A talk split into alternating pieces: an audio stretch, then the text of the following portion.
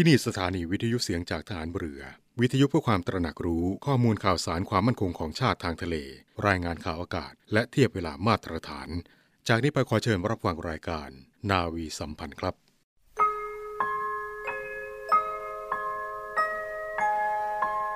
เราจะสืบสาร รักษาและต่อยอด และคลองแผ่นดินโดยธรรม เพื่อประโยชน์สุขแห่งอาณาราษฎรตลอดไป พระปฐมบรมราชองค์การ พระบาทสมเด็จพระวชิรเกล้าเจ้าอยู่หัว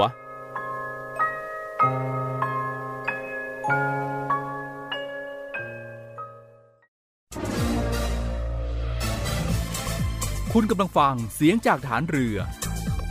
ทุกความเคลื่อนไหวในทะเลฟ้าฝั่งรับฟังได้ที่นี่เสียงจากทหารเรือ กับช่วงเวลาของรายการนาวีสัมพันธ์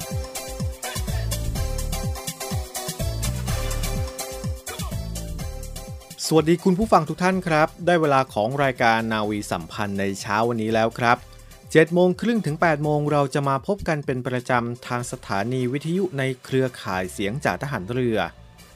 พบกันในเช้าวันนี้ครับ วันพุธที่ 9 พฤศจิกายน 2565 อยู่กับผมจ่าเอกปฏิพลครับ และนอกจากสาระข่าวสารที่น่าสนใจนำมาฝากให้กับคุณผู้ฟังได้รับฟังกันแล้ว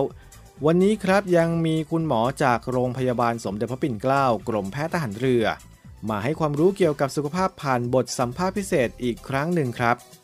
และที่ขาดไม่ได้เลยก็คือการอัปเดตข่าวสารสถานการณ์รอบโลก กับคุณอาร์มพีรวัตรในช่วงเนวีอัปเดตครับ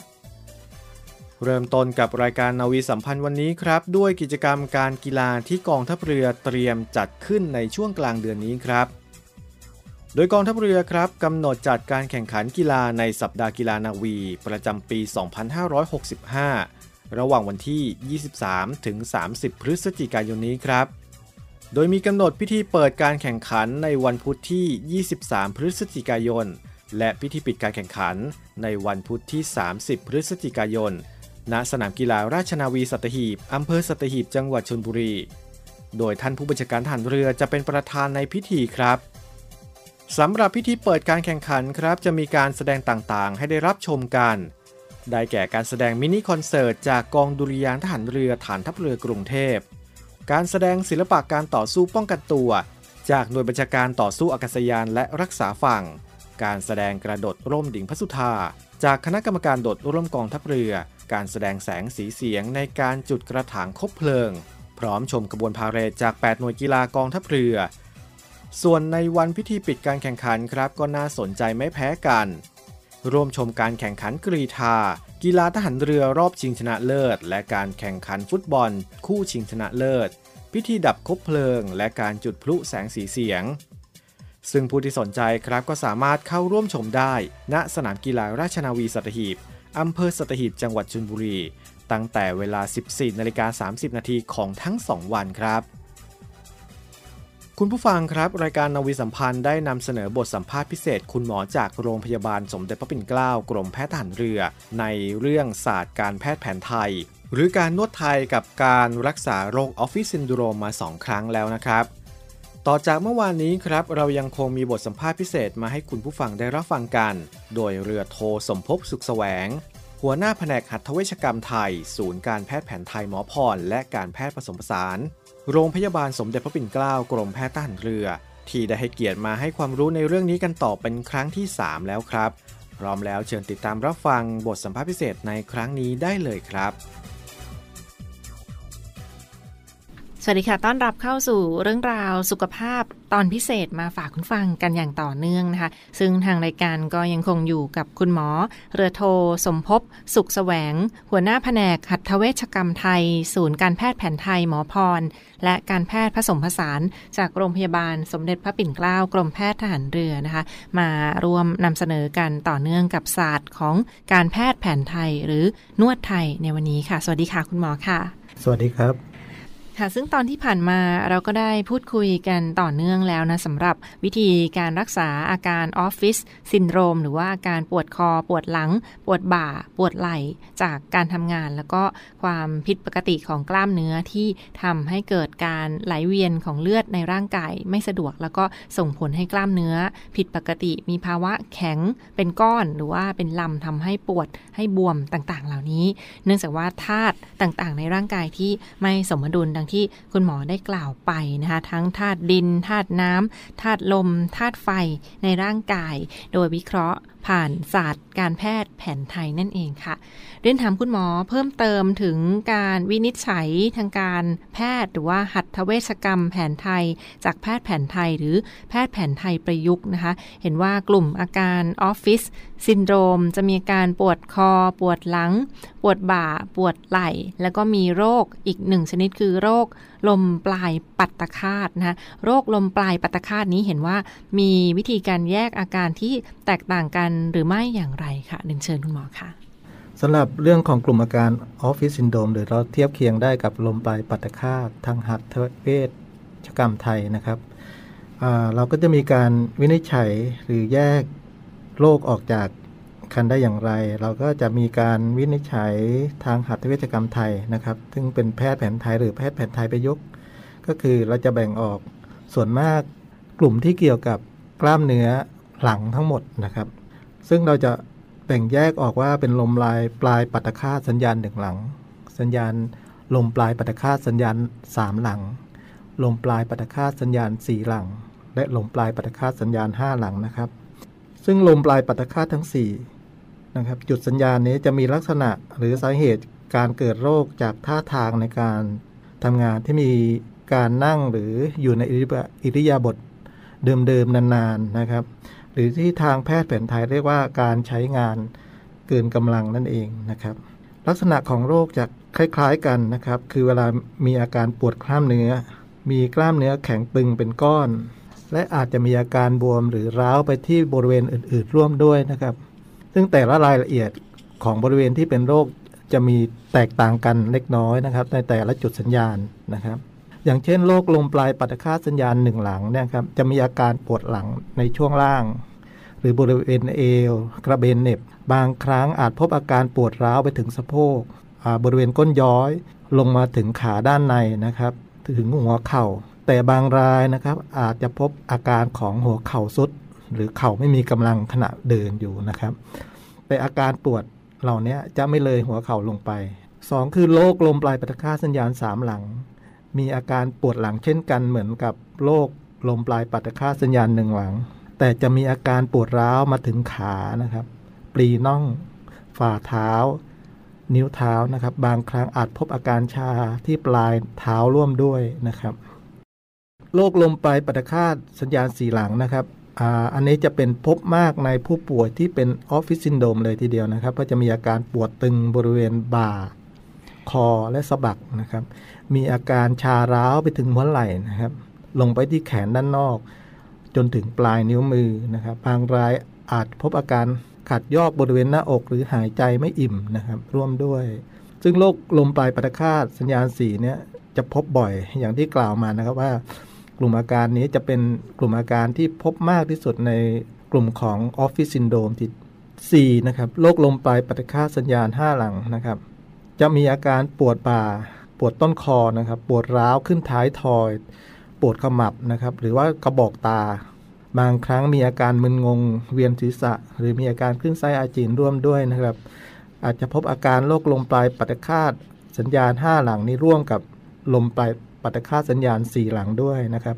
ซึ่งบางคนก็จะมีอาการแจ้งแพทย์ผู้รักษาว่ามีอาการของไมเกรนร่วมด้วยซึ่งลักษณะเดียวกันคล้ายๆ กับลมไปปัตตคาสัญญาณ 5 หลังนั่นเองนะครับตามแนวทางนะครับในการรักษาอาการของกล้ามเนื้อตามศาสตร์การแพทย์แผนไทยนะครับ แพทย์มักจะสั่งการรักษาด้วยวิธีการหัตถการหรือการนวดไทยนั่นเองนะครับ การนวดไทยแบบราชสำนักตามสูตรการรักษาที่เหมาะสมกับอาการของคนไข้นะครับ โดยแพทย์ผู้ทำการรักษาจะใช้ ข้อนิ้วมือนะครับ กดไปตามแนวเส้นสัญญาณ หรือจุดสัญญาณบนกล้ามเนื้อนะครับ โดยใช้หลักการใช้แรงกดกระทำต่อกล้ามเนื้อ เมื่อผลแรงจะทำให้กล้ามเนื้อหรือธาตุดินนะครับ คลายตัวส่งผลให้ธาตุลมธาตุน้ำและธาตุไฟ ในร่างกายนะเคลื่อนที่ได้สะดวกนะครับ ส่งผลย้อนกลับไปให้ธาตุดินเกิดการคลายตัวมากยิ่งขึ้น เลือดไปเลี้ยงบริเวณกล้ามเนื้อได้มากขึ้น ก็จะทำให้อาการปวดตึงของกล้ามเนื้อดีขึ้นโดยลำดับครับค่ะนั่นก็เป็นแนวทางการรักษาโรคของกล้ามเนื้อตามศาสตร์ของการแพทย์แผนไทยหรือว่าแพทย์ประยุกต์ในปัจจุบันนะซึ่งคุณหมอก็จะใช้วิธีการนวด ตามความเหมาะสมต่อไป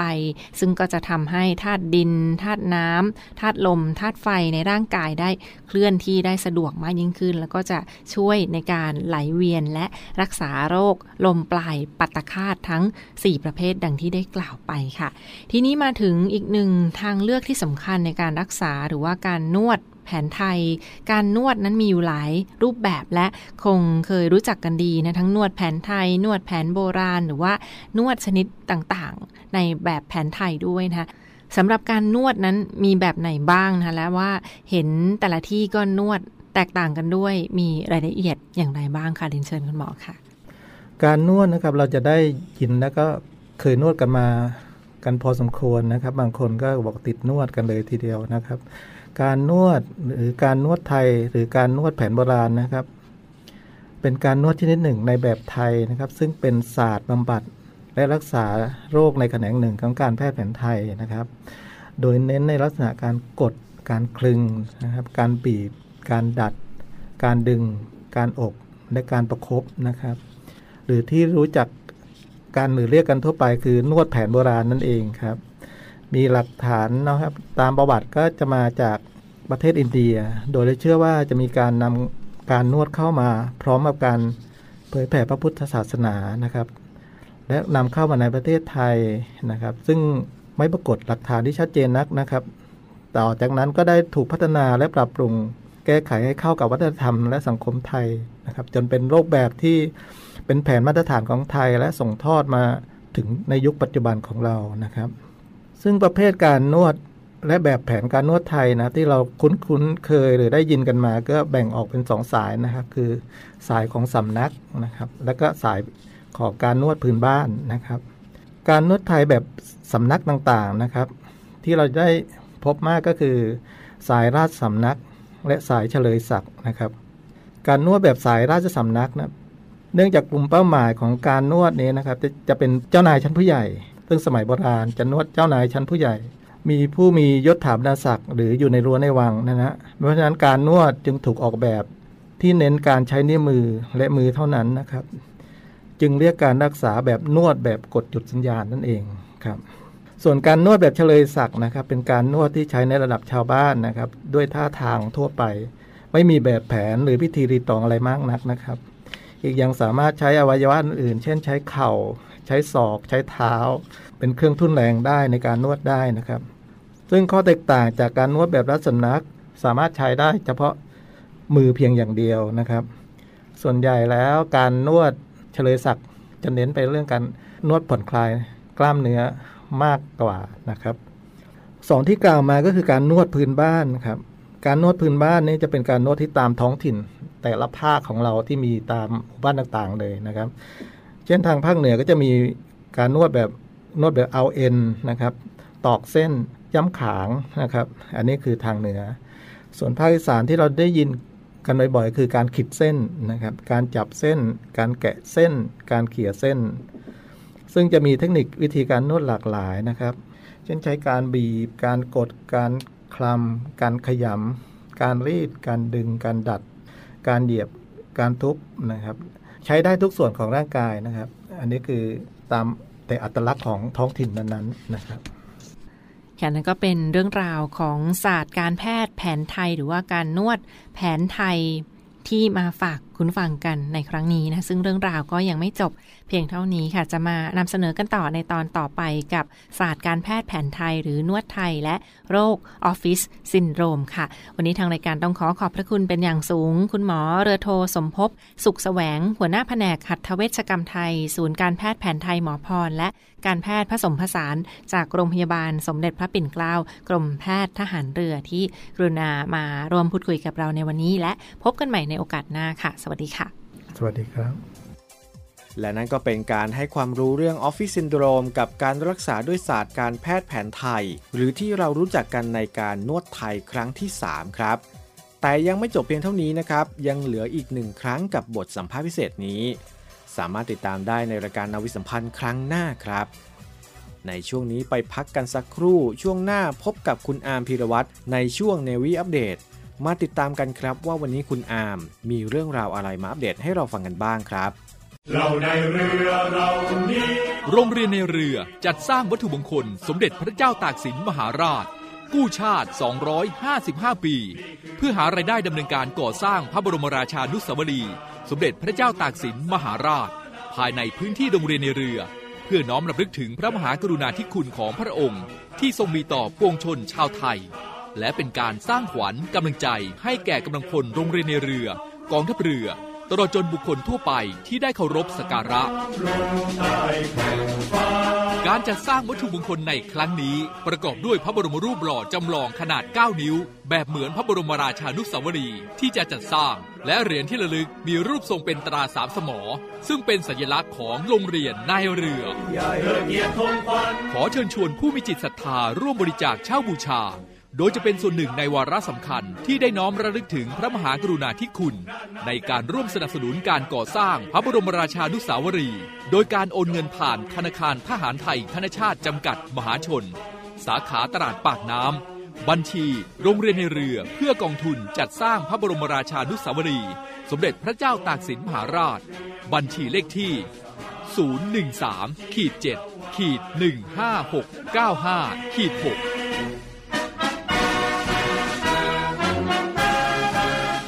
สามารถสอบถามรายละเอียดได้ที่กองกิจการพลเรือน กองบัญชาการโรงเรียนในเรือ หมายเลขโทรศัพท์ 024753963 024753879 และ 0829281092 ID ไลน์ในการสั่งจอง 0829281092 วัตถุมงคลสมเด็จพระเจ้าตากสินมหาราช กู้ชาติ 255 ปี เรานักเรียนนายเรือชายชาติเชื้อแกล้วกล้ามุ่งศึกษานาที่รั้วทะเลไทย มาร่วมเป็นส่วนหนึ่งในการป้องกันและปราบปรามการทำความผิดเกี่ยวกับความมั่นคงของประเทศกับกองทัพเรือพบเห็นเว็บไซต์และการทำความผิดเกี่ยวกับความมั่นคงของประเทศ จ้งเบาะแสได้ที่ cybercrime@navy.mi.th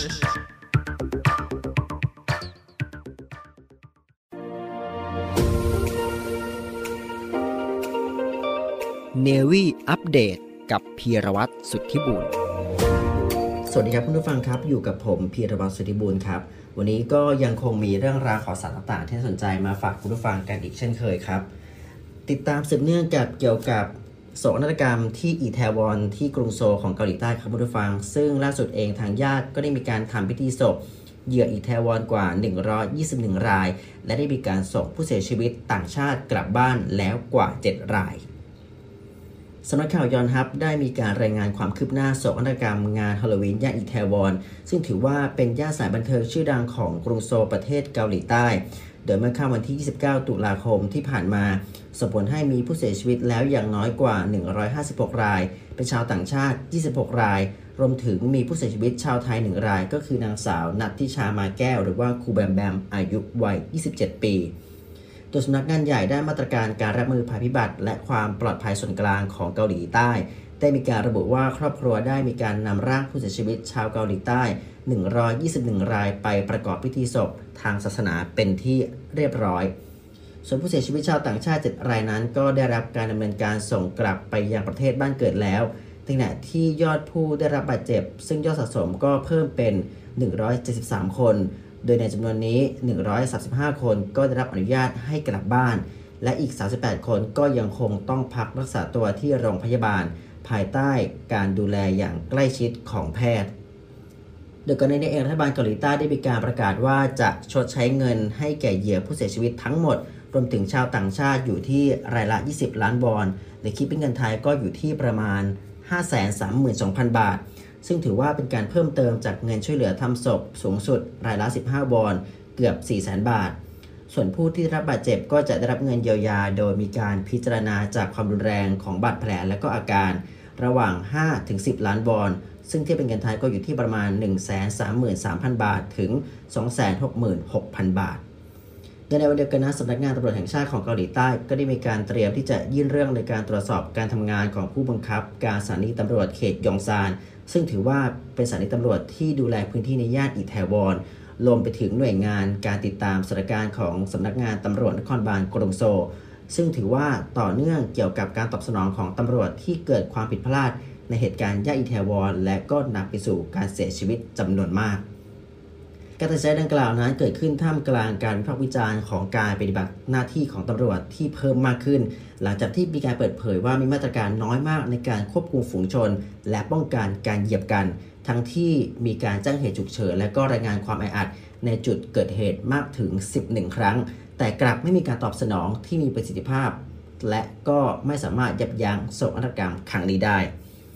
โดยในฝั่งของสำนักงงานตำรวจแห่งชาติก็จะขอให้ทีมสอบสวนพิเศษทำการตรวจสอบอย่างแน่ชัดว่าเกิดเหตุการณ์นี้มีที่มาอย่างไร ส่วนในฝั่งของพลตำรวจโทอีอิมแจ ผู้บังคับการสถานีตำรวจเขตยองซาน และก็เจ้าหน้าที่รูมิจิน เจ้าหน้าที่หน่วยติดตามสถานการณ์ของสำนักงานตำรวจกรุงโซ ก็ถือว่าเป็นอีก 2 บุคคลที่ต้องได้รับการตรวจสอบในขณะที่เกิดเหตุ อีกหนึ่งข่าวครับคุณผู้ฟังติดตามเกี่ยวกับสถานการณ์ของเรื่องไอทีกันบ้างครับ Apple ก็ถือว่าเป็นอีกหนึ่งผลิตภัณฑ์ที่ได้รับความนิยม ซึ่งในขณะนี้เองก็ต้องมีการเปิดเผยออกมาจากจีนว่า iPhone นั้นสอร่วง 1 ใน 3 สำนักข่าวรอยเตอร์ได้มีการรายงานว่ายอดผลิต iPhone ของค่าย Apple ประเทศสหรัฐอเมริกา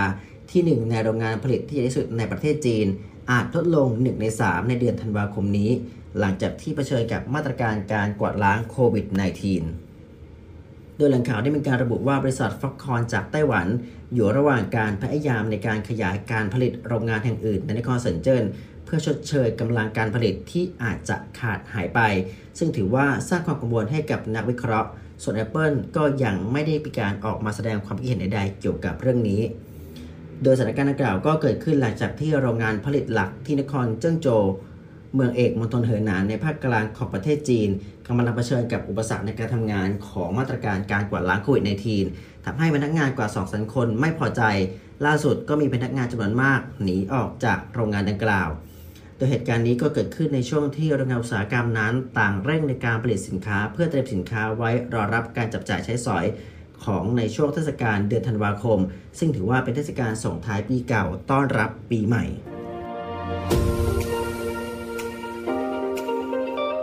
เนวี่อัปเดตกับพีรวัตรสุทธิบุญ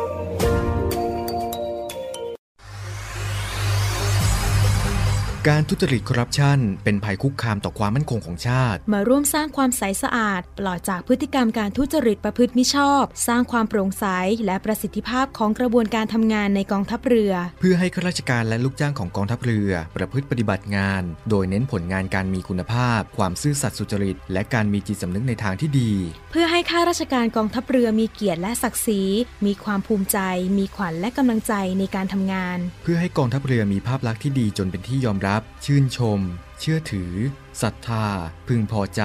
และประทับใจในการทำงาน และผลการทำงานของกองทัพเรือ คุณสามารถมีส่วนร่วมป้องกันและปราบปรามการทุจริต ร่วมกันทำให้กองทัพเรือใสสะอาด แจ้งเบาะแสได้ที่ ศูนย์รับเรื่องร้องทุกกองทัพเรือ 02 475 4789 หรือที่ www.navy.mi.th ร้องทุกข์ ศูนย์ประสานราชการใสสะอาดกองทัพเรือ ร่วมใจ กองทัพเรือไทย ใสสะอาด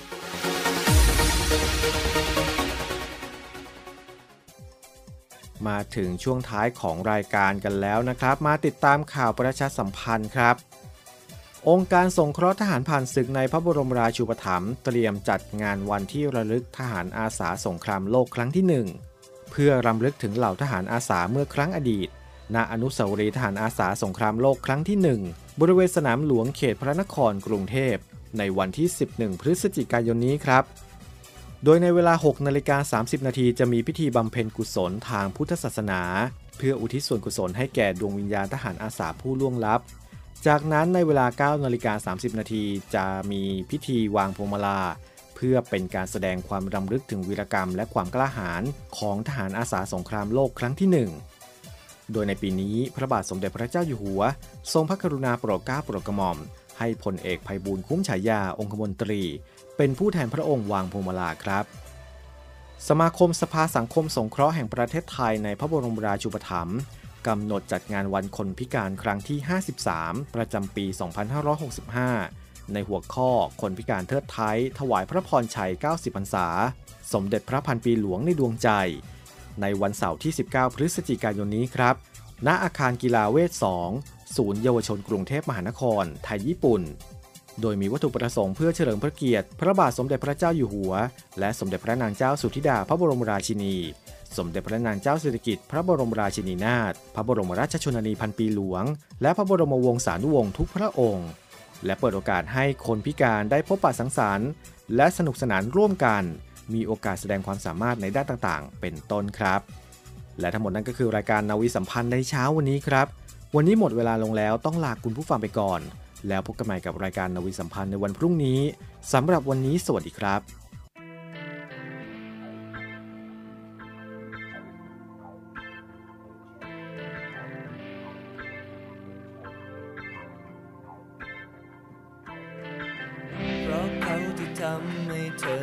ช้ำใจ ฟังแน่นจนลึกในใจอยู่นานฉันหวังให้เธอทำใจให้ลืมพ้นผ่านแต่มันไม่มี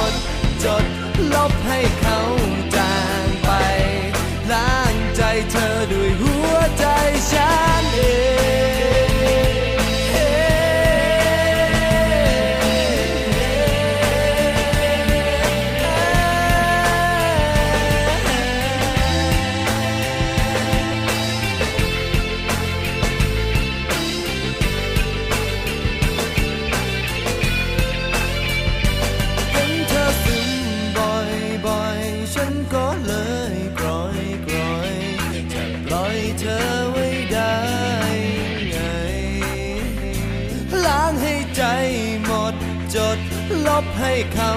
จางไป ล้างใจเธอด้วยหัวใจฉันเองเห็นเธอซึมบ่อยบ่อยๆฉัน